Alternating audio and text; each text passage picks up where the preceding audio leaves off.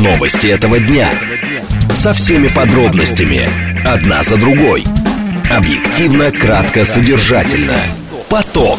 Успеем сказать главное. Программа предназначена для лиц старше 16 лет. 14 часов 6 минут российской столицы. У микрофона Анна Соловьева. Здравствуйте. Это информационная программа «Поток» на радиостанции «Говорит Москва» 94 и 8 FM. Эм. Я напомню, наш координат. СМС-портал плюс семь девять два пять восемь восемь восемь восемь девять четыре восемь. Телеграмм для сообщений «Говорит МСК Бот». Номер прямого эфира семь три семь три девять четыре восемь. Код города четыре девять пять. А, телеграм-канал наш со всеми последними новостями радио «Говорит МСК» в одно слово. Там же можно посмотреть прямую видеотрансляцию эфира.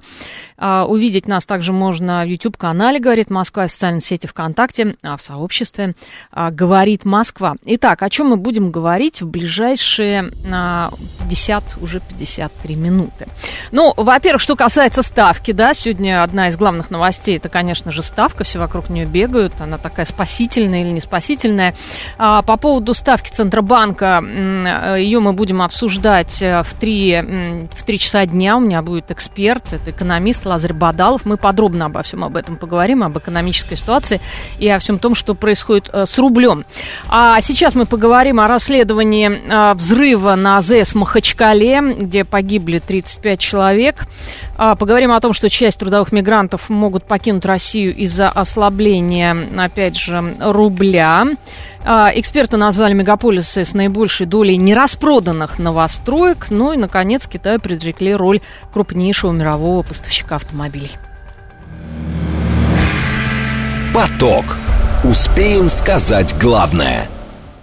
А, трагедия накануне вечером произошла а, в Дагестане, в Махачкале взорвалась автозаправка взорвалась. Сначала э, начался пожар в автосервисе, затем огонь перекинулся на э, заправку, там взорвались цистерны. В общем, это жуткая совершенно трагедия. А глава Следственного комитета Александр Бастрыкин направил дело центральному аппарату ведомства. А, так, глава Дагестана Сергей Меликов объяснил, что взрыв произошел вследствие детонации емкости напротив АЗС. В результате погибли 35 человек, около 80 пострадали.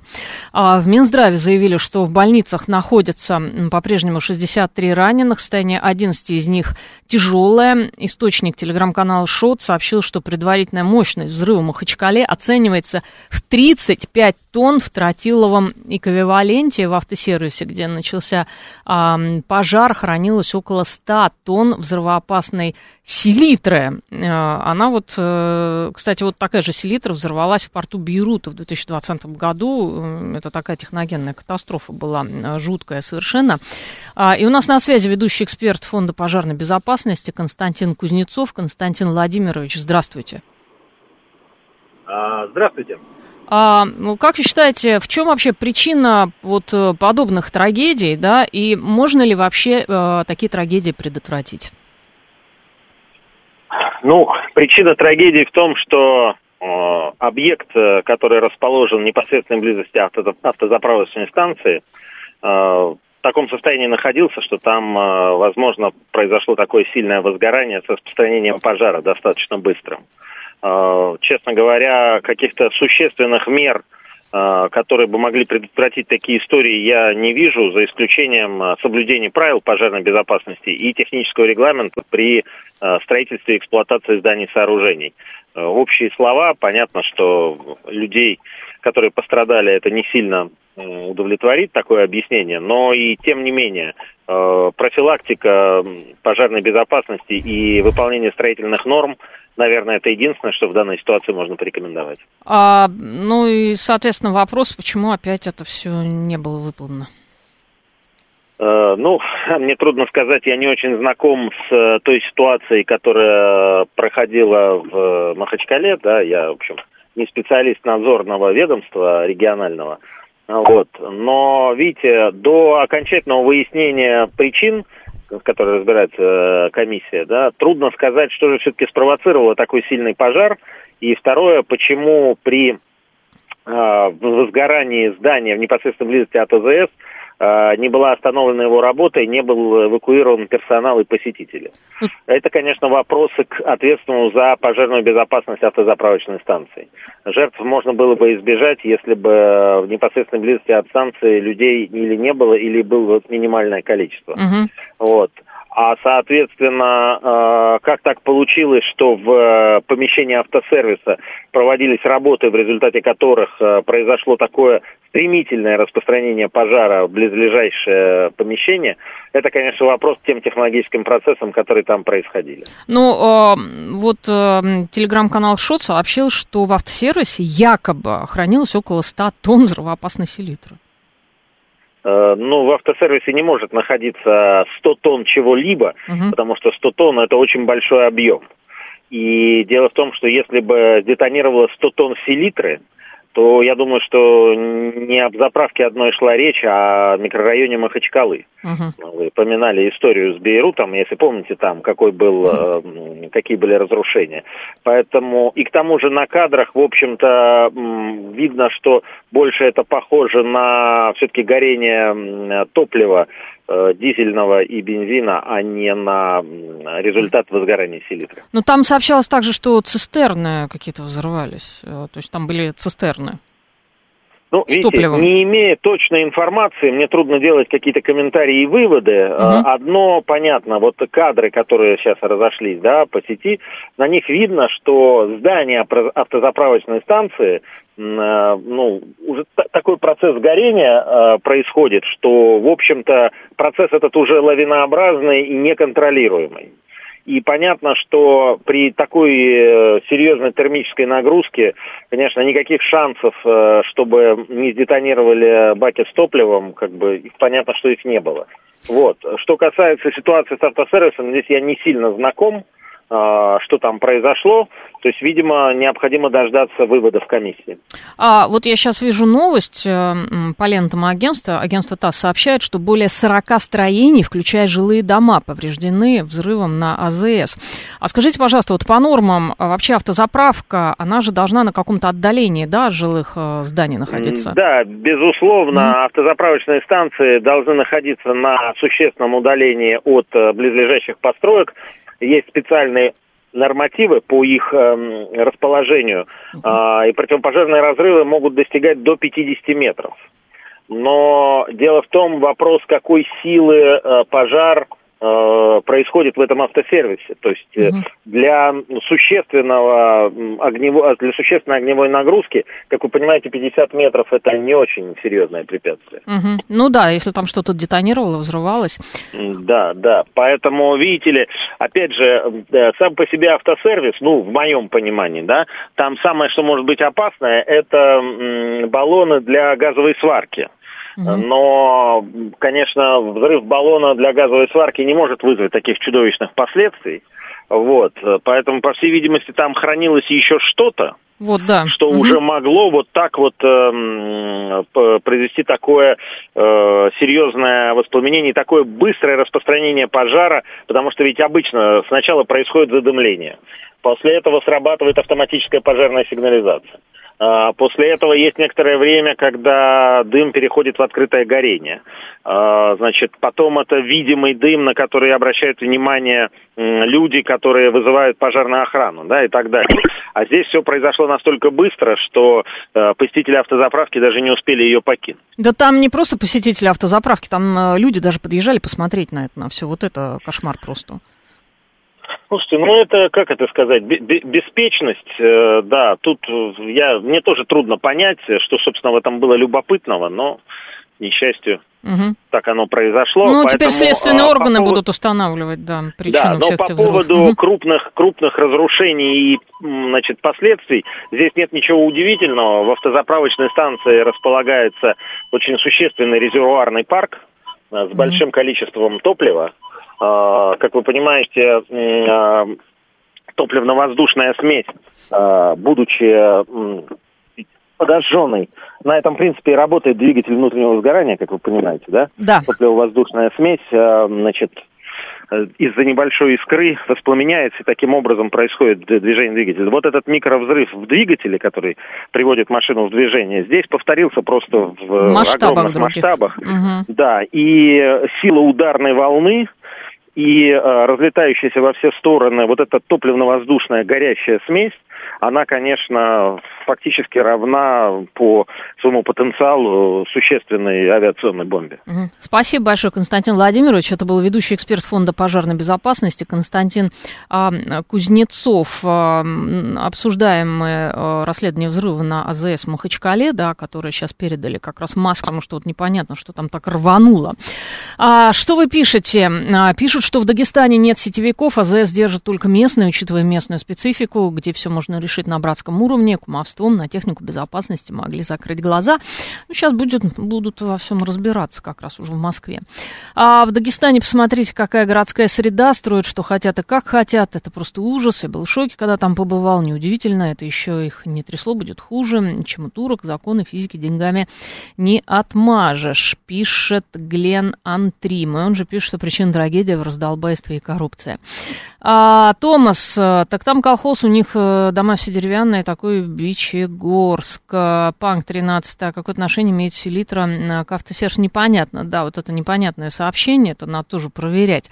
Это телеграм-канал Шот вот такой написал, почему, почему, почему там вообще, а, откуда там а, селитра, 7373948, телефон прямого эфира. Алло, Елена, здравствуйте.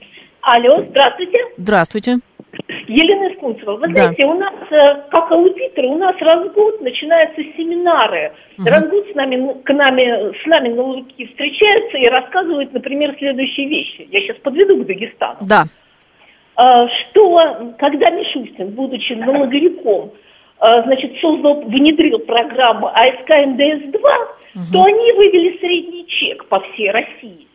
И самыми богатыми оказалась не Москва и Питер, а именно Дагестан. Ну, угу. как вы считаете, чем они живут? Я не знаю. Я не хочу говорить. Просто вот так. Так, а, ну, а, а взрыв на? Ну, просто, просто несоблюдение всех норм. Да, ну это мы, в общем-то, поняли. Спасибо большое, Елена. Это понятно, что несоблюдение норм. Как бы иначе это произошло а, с такими жертвами. Все это, все это через какие-то жуткие трагедии происходит. Вот всякий раз, э, ну, все это какие-то... Э, число жертв всегда очень высокое. Итак, э, расследование взрыва на АЗС Махачкале передали уже в Москву. Глава СКР Александр Бастрыкин направил дело центральному аппарату ведомства а, повредил 45 строений, а, вот этот вот взрыв, да, на АЗС, это ТАСС передает, 40 частных домов и гостиница. Ну, понятное дело, погибли 35 человек, около 80 пострадали. Внимание! Говорит Москва. 94 и 8 FM. Эм. Поток. Успеем сказать главное. А часть трудовых мигрантов э, могут покинуть Россию из-за ослабления рубля. Ну, тут тоже такое что-то было, я помню, вот, может быть, лет 9-8 назад. Они тоже собирались покидать Россию, периодически, видимо, покидают, потом возвращаются, не знаю. Итак, работники стран СНГ все чаще ищут альтернативные страны для заработка. А, из России а, может уехать до трети трудовых мигрантов, а, так, поскольку рубль падает к доллару, и, соответственно, у них снижаются доходы. Такой прогноз дал глава узбекской диаспоры Москвы Бахром Исмаилов. Согласно опросу, проведенному среди представителей как раз узбекской диаспоры, 50% респондентов думают о том, чтобы уехать из России в связи с ростом курса доллара. 25% опрошенных не планируют этого делать, и 25% еще не определили определились а, с ответом. А, вот интересно, да, значит, 50% думают, а, говорят, что до трети, то есть они думают 50%, а уедут приблизительно, может быть, до трети. Эту тему мы сейчас обсудим с директором проекта Фонда развития международных связей и добрососедства Юрием Московским. Юрий Викторович, здравствуйте. Добрый день. А как вы считаете, вот эти вот э, приблизительные оценки, что до трети трудовых мигрантов могут покинуть Россию, покинут ли они в итоге? Нет, Россию? не покинут. Да. А почему же вот такие опросы все время проводятся, и люди так отвечают? Да. Когда... Алло. Алло, у нас вот э, какие-то проблемы со связью, у нас такое бывает, мы сейчас попробуем перенабрать. А, обсуждаем мы тему мигрантов, мы вчера тоже обсуждали эту тему, а, тему трудовых а, мигрантов, а, говорили о том, что а, отношение россиян, согласно опросу последнему свежему в ЦИОН, меняется к трудовым мигрантам, и почти 50% уже россиян относятся к ним положительно. До этого были немножечко другие данные. Я так понимаю, что да, связь мы возобновили. А, это директор проекта Фонда развития международных связей и добрососедства Юрий Московский. Юрий Викторович, в основном на да, связи. я вас слышу хорошо. Да. Как вы меня слышите? Мы прекрасно.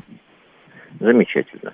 В общем, повторю, что э, одно дело говорить, а другое дело делать. Когда опрашиваем российских граждан, Угу. ну, некоторые, что у нас удовольствие Так, так, так. Ну, опять у нас какие-то проблемы со связью. Юрий Викторович? Так. Да, опять, опять у нас тишина. А вы уже начинаете писать сразу, узбеки уедут, таджики приедут, что, собственно, и происходит. А, Савелий Михайлович, знаете, вам что хочу сказать, что таджики уже приехали. А, вот видела я цифры, что где-то, по-моему, треть населения Таджикистана переселилась в Россию. Александр, с катертью дорога, скорее бы уже даже курс 110 готов потерпеть ради очищения воздуха. Александр, я просто вот, вы знаете, сейчас это прочитала, это, ну, честно говоря, ну, ну правда, перебор. Ну, честно, это вот э, вам мешает жить, да, очень сильно. А, так, э, это чушь полная, пишет Алекс, э, что уедут, да? Снова, да, на связи? Юрий Викторович? Да. И, и снова третий раз. прекрасно. И, Вы и третий раз слышите? закинул невод. Я вас слышу сейчас прекрасно. Слава богу. Да. Вот, э, значит, э, одно дело говорить, другое дело делать. Мгм. Потому что ответить на вопрос, уедете или в горячке, отвечаю «да», вот, а реально ехать по большому счету и некуда. Мгм. А некуда, потому что у них там нет работы просто совсем, да? Ну да, там нет работы, то есть, ну, условно говоря, в ближайшие пять лет э, Мгм. вряд ли там работа появится, и вряд ли появятся другие страны, кроме Российской Федерации, готовые в таком количестве принимать э, иностранную рабочую силу из Средней Азии. Мгм. Вот через пять лет, шесть, семь, там, восемь Китай может э, активно начинать использовать среднеазиатскую рабочую силу, но это будет, условно говоря, через пять лет. А почему именно через пять лет? Ну, условно говоря. Мгм. Сейчас у них э, своих работников пока хватает, хотя уже там началась нехватка. В Китае. Вот. Мгм. Но, тем не менее, китайский рынок очень большой, емкий. Вот. Остальные рынки заняты.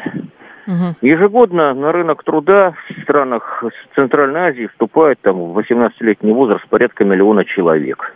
Мгм. Рождаемость довольно высокая. Вот. Как бы там они экономику не развивали, ну, разве что в Казахстан можно еще поехать. Мгм. Кстати, туда многие едут, но опять масштабы с Российской Федерацией несопоставимы. Мгм. Все остальные рынки заняты. Ну, то есть, то есть мы можем не волноваться, да? Вот это вот э, никакая Ну, треть нас дело не в покинет. том, что, конечно, в связи с э, ростом И снова, и снова, это в третий раз уже, да? Э, Снова у нас проблемы со связью. А, я помню, когда были разговоры, понаехали, да зачем они нужны и так и тому подобное, а потом у нас не убирают во дворе, не вывозят мусор, э, пишет Катя. Это правда. Ну, а кто будет у нас, э, собственно, убираться, да? А Я думаю, мы пока прекратим попытки дозвониться, да, я пообщаюсь все-таки со слушателями. 7373948, телефон а, прямого эфира. Алло, здравствуйте.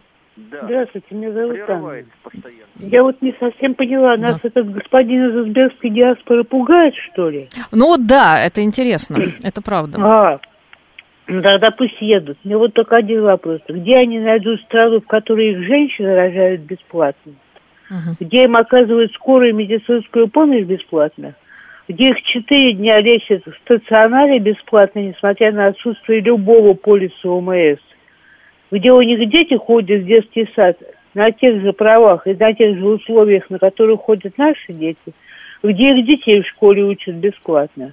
И где диаспора еще их пытаются так или иначе, простите за непарламентское выражение, отмазать от тех преступлений, которые они совершают. Вместо того, чтобы поймать и выдать властям. Мгм. Вот где они еще найдут такую страну? На при всем уважении к мигрантам. Просто я очень хорошо помню, как в столице одной из союзных республик, граждане, которые сейчас в массе своей работают у нас, был в 93 году плакат в зоне отлета аэропорта. Русские не уезжайте, нам нужны рабы и проститутки. Вот mm это я очень хорошо помню. Сейчас граждане этой страны работают у нас и еще пытаются нам диктовать свои условия, так или иначе. Да-да-да, спасибо, Анна, поняла вас. А, так, а, я помню, э, так, Катю я уже читала. А, хорошо относится к мигрантам, особенно в котельниках, наверное, пишет Марина. Вот котельники. Ну, проблема котельники, да, это что уже гетто? Расскажите, пожалуйста, кто живет в котельниках и с чем вы там э, сталкиваетесь? Куда они денутся, пишет 165-й. В России они знают язык, диаспоры, шурмуры, построены связи, арабы будут держать в черном деле, европейцы забюрократизируют. Ну, во-первых, в Европе вряд ли они нужны, да, в Европе, мне кажется, в принципе, нет как раз проблем с трудовой а, миграцией, и вот эти вот жители среднеазиатских республик, я думаю, там уже излишне. Они как таксисты, пишет Савелий Михайлович, уезжают пачками, повышая коэффициент оплаты, вызванный дефицитом рабочих рук, и возвращаются после отпуска. 7373948, телефон прямого эфира. Евгений, здравствуйте. Так, 7373948 и 8, телефон прямого эфира. Алло, здравствуйте, как вас зовут? Здравствуйте, Сергей зовут. Да, Сергей. А вы, вы знаете, вот у вас в передаче Ищенко, что ли, выступал, и он говорил, что самые опасные люди те, это кто рождаются русскими, угу. а потом становятся, воспитываются, допустим, украинцами. Это вот очень... Вот на самом деле таджики, они тоже рождаются русскими. Ну, у них такая же генетическая галогруппа, как русские. Ну, непонятно, кто рождается, русские таджики или таджики русскими или уйгуры. Ну, это какой-то, вы знаете, спасибо большое, это какую-то философскую прям тему вы сейчас подняли. Мне сложно это объяснить, потому что, видимо, у меня немножко склад ума другой. 7373948, а, вот Евгений пытается. Евгений, здравствуйте. Э, здравствуйте, Евгений Москва. Да. А я вот э, в новостях слышал еще, что уже три российских региона ввели запрет на работу мигрантов. Вот, в частности, Калужской области запретили э, им э, таксовать торговать, таксовать, работать в общепите, заниматься подбором персонала. Серьезно? Да, ну, вот я, по, я, я, по, я, по, телевизору, я по, а, по, телевизору вам сказали, да? Я, я поищу эту информацию, интересно. И как вы к этому относитесь, если это правда? Нет, я к мигрантам хорошо отношусь, но я против миграции, потому что это это, это плохо влияет на, на экономику, на развитие экономики. А чем это плохо влияет на экономику? Ну, потому что вместо того, чтобы развивать э, производство... Допустим, а, мы же вчера, вот, мы же вчера с вами это уже обсуждали. Да-да. Да, точно. точно. Про, проще завести дешевую да. Э, это правда, силу, но понимаете? это действительно да? проще. Да, спасибо большое, я вас поняла, Евгения, но это правда проще. И проще, на самом деле, быстрее поднять экономику. Ну, что там говорить. Это же одно, один из стимулов был, да, вот как раз вот эта трудовая миграция, а, первая декада, да, двухтысячных, когда стали их активно завозить. Вторая декада у нас подъем, на самом деле, экономически был. Ну что греха таить. Все-таки как раз э, дешевая рабочая сила, она, как правило, нужна. Таджики это персы, пишет Анна, это так. Так, а, да, это интересно было сейчас. Э, Томас пишет, чукчи вообще рождаются американцами, и что?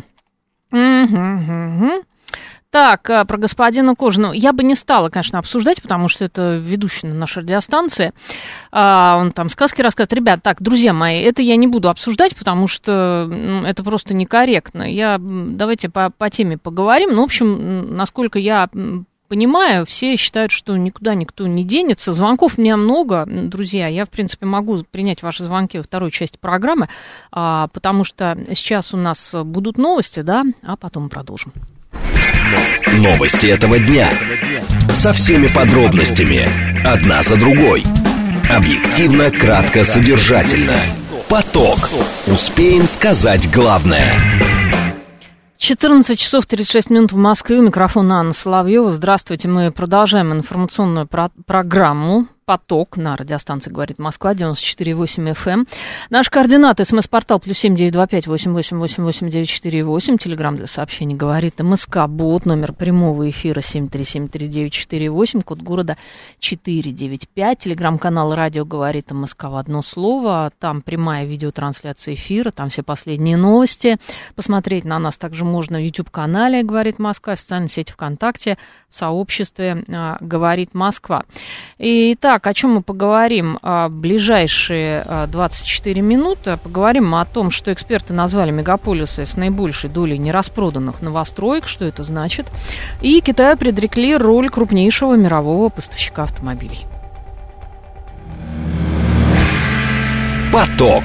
Успеем сказать главное – а, эксперты назвали мегаполисы с наибольшей долей а, нераспроданных новостроек. Для продажи этих остатков потребуется от двух а, лет и двух месяцев до пяти лет и двух месяцев, в зависимости от города. Итак, больше всего нераспроданного жилья в новостройках российских городов-миллионников на начало августа было в Омске. Это почти 77% строящегося жилья в этом городе не нашли покупателя. Данные вот эти вот все предоставили РБК недвижимости эксперты аналитической платформы bnmap.pro. А, так, это Омск. У нас по Омску. На втором месте по нераспроданным новостройкам Краснодар. А, здесь строится 4 миллиона 200 тысяч квадратных метров жилья. Из них 3 миллиона 200 тысяч или 75% пока не распродано. И, ну, значит, здесь большая такая статистика, да, она обширная, это большая статья довольно. Перечисляются, значит, города, в которых а, высокая доля нераспроданного жилья, нераспроданных новостроек, то есть продажи их строят, строят, строят, а их а, никто не покупает. Значит, на первом месте у нас Омск, да, на втором месте у нас Краснодар, вот, кстати, удивительно, да, на третьем месте а, а, Самара. Москва вроде бы там не в лидерах, но в Москве 58% а, составляет доля нераспроданного жилья, и насколько вот это критично, мы сейчас выясним у а, члена Российской гильдии риэлторов, эксперта рынка недвижимости Константина Бурсукова. Константин, здравствуйте. Здравствуйте. А вот эти вот цифры. А, в Омске 77% а, жилья строящегося не распродано. А, ну, вообще высокие цифры. А, так, это Омск, да, потом у нас сколько, сколько, сколько в Краснодаре 75%, в Москве 58%. Это много же ведь, да, насколько я понимаю? Ну, что-то у них цифры как-то не бьется. Вот я смотрю на Дом РФ вот в моменте. А, ну подождите, это же Москва, я по России. Нет. У нас в среднем по России 60 это в среднем, да. 8, а здесь мы да. говорим о, конкретно о городах, о городах миллионных. А по Москве, ну вот я, например, 58% смотрю, по Москве. Сейчас, угу. У меня по Москве 59 даже. А, 59 ну, даже. Самом, да, ну давайте так, вот угу. чтобы вы понимали. Вообще вот в этих цифрах всегда есть 25%, э, ну, в любое время там посмотрите э, статистику, я не знаю, там за 2000, вот 2021 год, он же был хорошим годом. Да, правильно? Вот да, 20% да, да. продажи не открыты. Угу.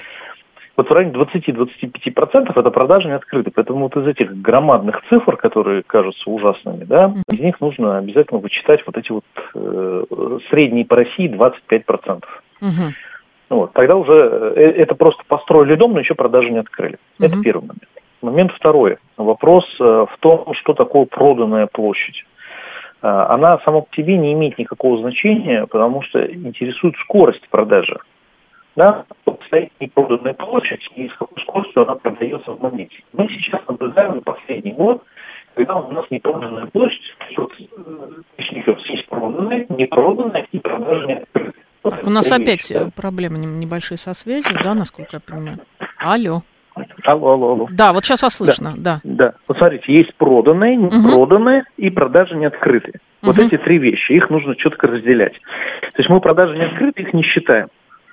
Все, вот теперь, что такое проданное и непроданное? Нас интересует вопрос скорости продажи вот этой непроданной она сейчас потихонечку растет.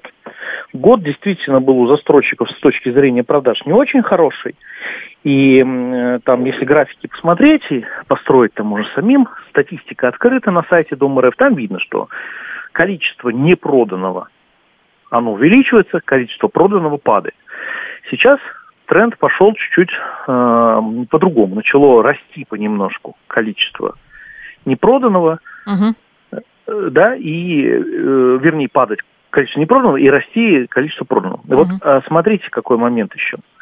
Сейчас у нас знаковое событие сегодня произошло. Да, ставка, ставка. Да, ключевую uh-huh. ставку подняли до 12%. Uh-huh. Это что значит? Это значит, что на вторичке ставка у нас опять становится высокой, а на первичке ставка пока остается. Я не знаю, вообще с точки зрения действий правительства, сегодня, сейчас правительство должно ключевую, э, на фоне роста ключевой ставки поднять эту ставку по льготной ипотеке. Угу. Ну, вот прям очень просится, потому что э, иначе очень много денег придется, ну, сейчас банки прям вообще, если вот это все дело оставить, банки будут в громадном выигрыше, потому что банкам компенсируют ключевая ставка плюс 3%. Угу. Идет компенсация за льготную ипотеку. Соответственно, представьте, да, по 8% выдается и 15%, да, то есть 7% государство должно компенсировать. А продать в сегодняшних условиях, когда ключевая 12, продать э, по 8, Угу. Ну, слушайте, э, это ну, просто ну, чистая выгода. Ты берешь э, как это, новостройку, да, и за счет ключевой ставки у тебя 4% в год плюс. Угу. Даже несмотря на то, что ты платишь ипотеку 8%, ты 4% плюс имеешь. Поэтому эта ситуация как раз в сторону повышения спроса на новостройки, увеличения продаж новостроек в том числе, она немножечко рынок может изменить, если правительство сейчас, конечно, не подойдет к вопросу повышения ставок по э, стройке. Но mm-hmm. тут у нас Минстрой руками и ногами встанет и mm-hmm. скажет, давайте ЦБ приводите в разум, мы-то тут при чем, да, почему мы страдать должны. Я э, чувствую, вот здесь поле битвы будет. Но если убрать вот эту ситуацию, то рынок, вот смотрите, по июлю месяцу на новостройки выдано ипотеки, ну вот это прогнозная величина, которую я там вывел из различных источников, экстраполирую, да, в том числе uh-huh. цифры, количество выданной ипотеки будет точно такое же, как в июле месяце было вообще продаж по ДДУ. И с ипотекой, и без ипотеки. То есть в штуках ипотеки выдали столько же. Угу. Сколько было всего? 21 год, понятно, июль был такой немножечко приспущенный месяц. Причем, на самом деле, эта цифра, скорее всего, будет и по третьему кварталу такая же. То есть за весь третий квартал будет ипотеки выдано столько же, сколько всего было в штуках э, ДДУ. Поэтому рынок новостроек, он вот в этом отношении восстанавливается. И говорить о том, что у них прям ужасно все, ну, у них не ужасно все. Они, конечно, э, застройщики ну, как бы, хотят, чтобы показать миру, что у них все ужасно, потому что тогда им э, субсидии убирать будут и прочие вещи. Поэтому они говорят, что у нас все ужасно, чтобы это не убиралось. Но при этом, обратите внимание, цены-то они не снижают. Угу. Ну, а они понимают, если мы сегодня, застройщики, снизим цену, там логика простая. Если я снижаю сегодня цену, то люди, которые у меня покупают мой товар, они готовы ждать, когда этот товар появится. Человек, который новостройку покупает, ему же она здесь сейчас не нужна для жизни, она же ему потом нужна. Он же готов подождать год-два ну, так люди и скажут, о, цены вниз пошли, дай-ка мы подождем этот годик, может быть, еще через год куплю, когда надо будет, может, дешевле еще станет. То есть тут логика такая есть. Застройщики этой логики боятся. На самом деле, зря они ее боятся, но они ее боятся, поэтому они цену не снижают. И, как вы видите, все у них плохо, все у них ужасно, громадное затоваривание, но цену не снижают. Угу. Но это неправда, значит. Значит, не настолько все ужасно.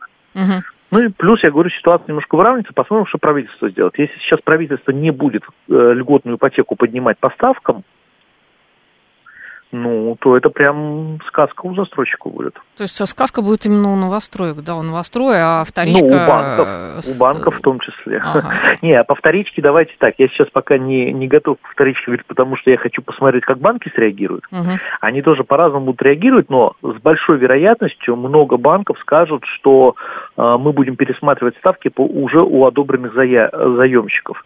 Сбер, скорее всего, не будет это делать, как обычно, они вот не делают, но есть у меня ощущение, что вот это поднятие ставок у Сбера, которое было на 0,8 и, и у ВТБ на 0,9, да, когда такие громадные подъемы, они связаны с тем, что они понимали, что ключевая ставка будет поднята. Uh-huh. И у Сбербанка сейчас низ нужно подредактировать, потому что он ниже ключевой, а сверхом-то у них там все нормально, там за 13% ставка, а если убрать все скидки и опции.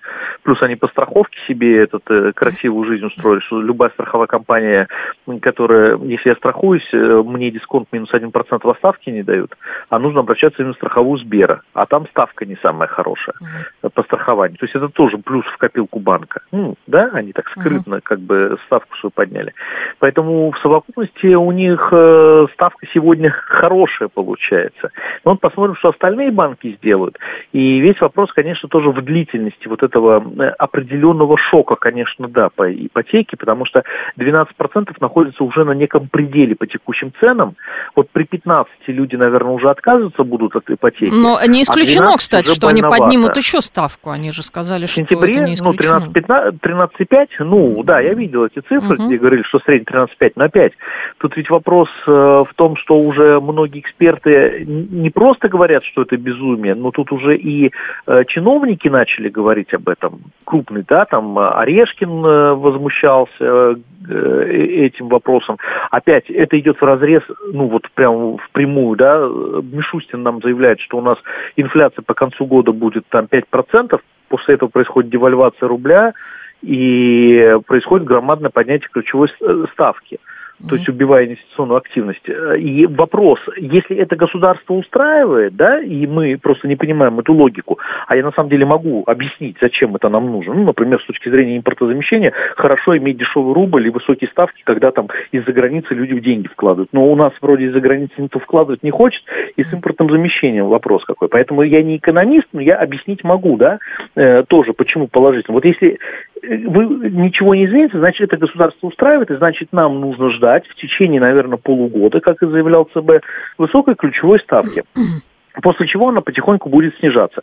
Как эти полгода себя вторичка будет вести? Ну, нужно посмотреть на рынок, но я, честно говоря, все равно снижения цены не жду, потому что у нас рынок в другой ситуации. Вот в 2022 году я четко говорил, рынок будет, цены будут снижаться, потому что рынок был уже на издыхании роста цены, и уже мы выходили в позицию, когда цена выросла уже очень сильно, и мы ждали, что 2022 год будет рынок спокойным. А сегодня ситуация другая. Сегодня, наоборот, рынок сидел в позиции, что цены хотят расти и их, по сути, как бы притушили, да, угу. и вот это притушение, оно сегодня, вот в сегодняшней позиции, на мой взгляд, находится э, в рамках э, не дадим расти, но недостаточно, чтобы оно еще сильнее и чтобы упало, да.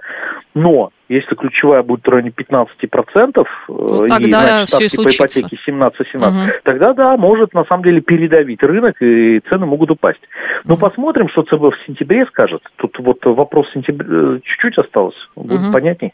Спасибо большое, Константин, очень все подробно. А, это был Константин Бурсуков, член Российской гильдии риэлторов, эксперт рынка а, недвижимости. Ну, посмотрим, да, подождем а, сентября, и чем дело кончится, мы так поняли, что с вторичкой это как раз бьет по вторичке, а по первичке это пока не бьет, по той простой причине, что там есть э, как раз льготная ипотека, и банки сейчас могут неплохо зарабатывать. Вот тут тоже вопрос, уже многие эксперты задаются.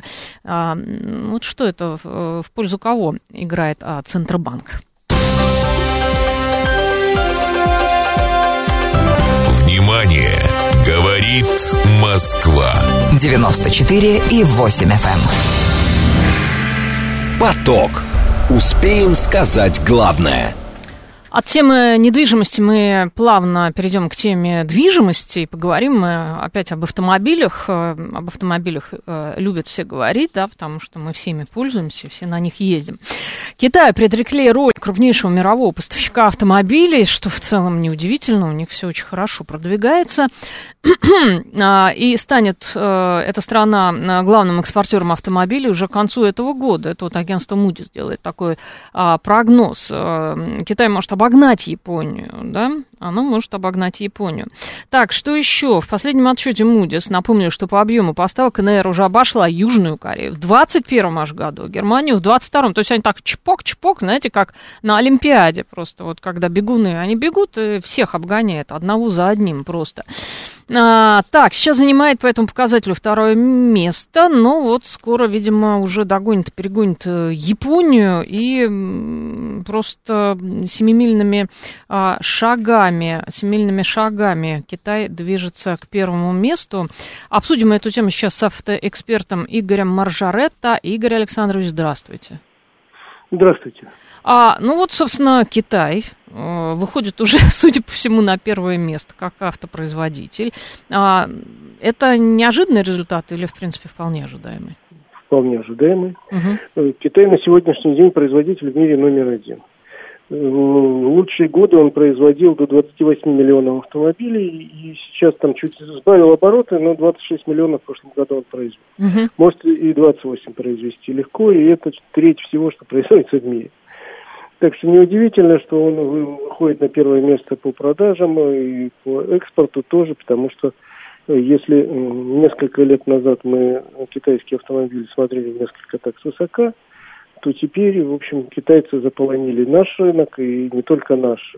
В какую страну мира ты попадешь сейчас? Ну, в общем, не могу похвастаться, что я много, я бывал за последнее время, но э, в Израиле, например, видел, не так давно был очень много китайских автомобилей, дилеры китайских марок есть все. Uh-huh. Есть они в Восточной Европе, в Африке, в Юго-Восточной Азии. Словом, Э, китайцы тихой сапой, но проникли в, на все мировые рынки, может, пока еще кроме американского, но электромобили так точно уже китайские продаются по всему миру. Ну, а Россия, о России говорить нечего, да? Вот у нас вот опрос открытия авто сделали опрос, и 64% россиян сочли китайские машины достойной замены и западным. Все? Ну, во-первых, у нас нет выбора, если угу. честно говоря. Но, с другой стороны, если посмотреть на современное поколение китайских автомобилей ведущих компаний, те, которые приходят на наш рынок, они все вполне достойны. Я не знаю, можно ли еще вот в, сравнивать на равных, на равных, сравнивать можно на равных, там, условно говоря, с ведущими немецкими компаниями, но с, с корейскими мы сравниваем, и там, в общем, находим, что это примерно на одном уровне по всем параметрам, там, по качеству сборки, по технологиям, которые применены в этих автомобилях, Uh-huh. А по количеству каких-то современных продвинутых цифровых опций, так корейцы, китайцы так вообще всех уже обогнали. Uh-huh. Что если вы садитесь в салон китайского автомобиля, даже не самого дорогого, вы попадаете в такой... В... Космический корабль. Да, да, потому что все эти многочисленные мониторы, все эти э, системы электронной помощи, системы электронные развлечения, они, конечно, сильно э, возбуждает, особенно молодых людей, которые в этом сильно продвинутые. Угу. А, Игорь Александрович, знаете, вот какой э, вопрос в связи с этим? А как вообще китайцам удалось так быстро этого достичь? Они же довольно быстро продвинулись. Еще лет 10 назад ну, китайские автомобили, это просто, извините, было дерьмо какое-то. Вы знаете, они действительно быстро, но нельзя говорить, что это вот за, за несколько лет рывок такой. Они же начали все продвигаться в сторону современности примерно 30 лет назад, когда у них появились первые совместные предприятия. До этого китайский автопром был вообще очень слабеньким, потом пришли э, самые разные компании. Первый был Volkswagen, потом французы пришли, потом все пришли к ним. Uh-huh. Сначала это были СП, потом разрешили открывать собственные предприятия. И они учились, они очень любят и умеют учиться. Они учились в 90-е годы, в начало 2000-х годов. И э, просто в Китае уже к тому времени, в 2000-е годы, начинали делать на совместных предприятиях очень интересные автомобили. Но э, за пределы Китая продукция СП не поставлялась, запрещено было. Э, а поставлялась только, знаете, самоделки, вы совершенно правы, достаточно странные, многие не, не очень качественные. В начале 2000-х годов, там, в 2010 году, вот этот период, много было странных машинок. Это были собственные скажем так, или копии такие слабые мировых каких-то моделей, или собственное видение, как должен выглядеть автопром, а оно очень специфическое. И они очень сильно рванули, я так э, могу сказать, ну, примерно пять лет назад у них у всех компаний поменялось поколение. Вот начиная с 18-19 года они все поменяли поколение на совершенно свежие. Они начали делать сами, причем и в самом Китае изменилось отношение к своим машинам. Угу. Если первые места по продажам там на протяжении последних 30 лет занимаю Volkswagen в Китае, ну, те модели, которые в Китае производятся для Китая, они не, не, не всегда совпадали с европейскими моделями, то э, в этом году на первое место вышла марка э, BYD, и в первой пятерке, по-моему, уже на сегодняшний день три э, китайские марки. Uh-huh. В первой десятке их штук семь. Вот, они сильно рванули и по качеству, и по технологиям, может быть, потому что научились наконец, а может быть, потому что они очень активно привлекали последние годы ведущих мировых инженеров, там, дизайнеров, э, технологов и так далее. Если взять э, любую компанию, посмотришь список людей, которые там делали, думаешь, опа, а эта фамилия знакомая там. А вот это же был главный дизайнер там Кадиллака. Да, знаю. А вот это был главный инженер Land Rover Jaguar. Ну, знаю, конечно, и так далее. Я про конкретный совершенно случай говорю. Uh-huh. С конкретными фамилиями. Поэтому вот ну, нынешнее поколение, оно уже в Китае стало э, модной. И то, что к нам приходит, посмотрите, на наших улицах вполне они гармонично выглядят, не, не гадкие утенки. Ну, вот я периодически беру в каршере э, китайские машины. Вот, например, Джили очень приличная машина, хочу сказать. Да, да, да, вполне. Вот знаете, какой вопрос еще последний? А что же нам-то мешает повторить вот это китайское чудо? У нас же тоже пришли все вот эти западные компании, уже ушли, правда, но сколько они у нас были, за это время мы же тоже могли что-то что, -то, сделать прорывное. Ну, во-первых, много чего научились. Угу. Вот мы реально много научились, и тот же АвтоВАЗ, который на протяжении 15 лет был, э, скажем так, в собственности э, крупнейшего концерна Renault-Nissan, Э, потянулся по качеству очень серьезно, и сегодняшние «Лады» не сравнить с тем, что было там 15 лет назад. Вот не сравнить совсем. Ну, слава богу, нас, да. Немножко э, другая была промполитика. Китай, как самый большой в мире рынок, понимаете, ну, в Китае, хочешь не хочешь, рынок номер один в мире, потому что с населением полтора миллиарда людей, э, понятно, что продажи там будут космические. У нас население в 10 раз меньше, и, соответственно, наш рынок в лучших случаях, э, в лучшие годы был в 10 раз меньше, чем китайский. Сейчас он э, в 20 раз меньше. Поэтому у нас так, как в Китае, сделать было довольно сложно. Да, по-моему, и не ставилась такая цель при масштабах нашего рынка. Они ставили задачу следующую. Не просто привести сюда сборочное предприятие, а разместить в стране все производство комплектующих, причем э, делать эти комплектующие не только для фирмы, там, uh-huh. Toyota, условно говоря, а для всего мира. Еще раз говорю, у них рынок огромный, у них э, к тому времени уже Китай стал мировой такой фабрикой промышленной. Это было легче сделать, чем в России с нашим маленьким рынком. Ну вот они добились, у них, может быть, за счет того, что более жесткая политика была, у нас была помягче, и считалось, что ну зачем мы будем делать такую, так, такую-то комплектующую, если ее проще купить. Ну, у нас же, да, у нас просто крупноузловая сборка. Да. Нет, но у нас есть и не только крупноузловая сборка, была. Угу. Не была, только была, да. сборка, угу. а вполне серьезная и Renault, и Volkswagen, э, и Hyundai Kia наладили очень серьезную угу. сборку, и производство и моторов было здесь, и все прочее. Так что говорить о том, что у нас крупноузловая была, я бы не стал, тем более, что вот у нас есть действующее предприятие китайское, завод Хавейл, Тульской области, они вот, пожалуйста, открывают в этом году моторное производство.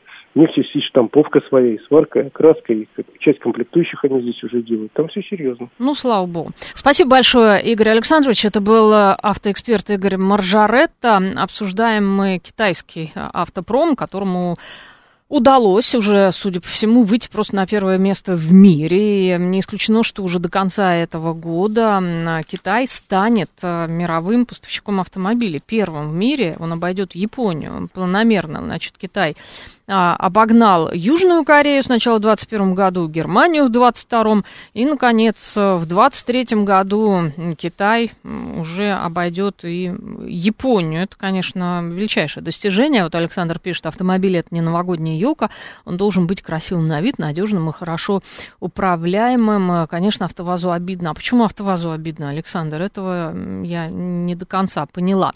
А сейчас у нас будут новости, а потом программа «Умные парни».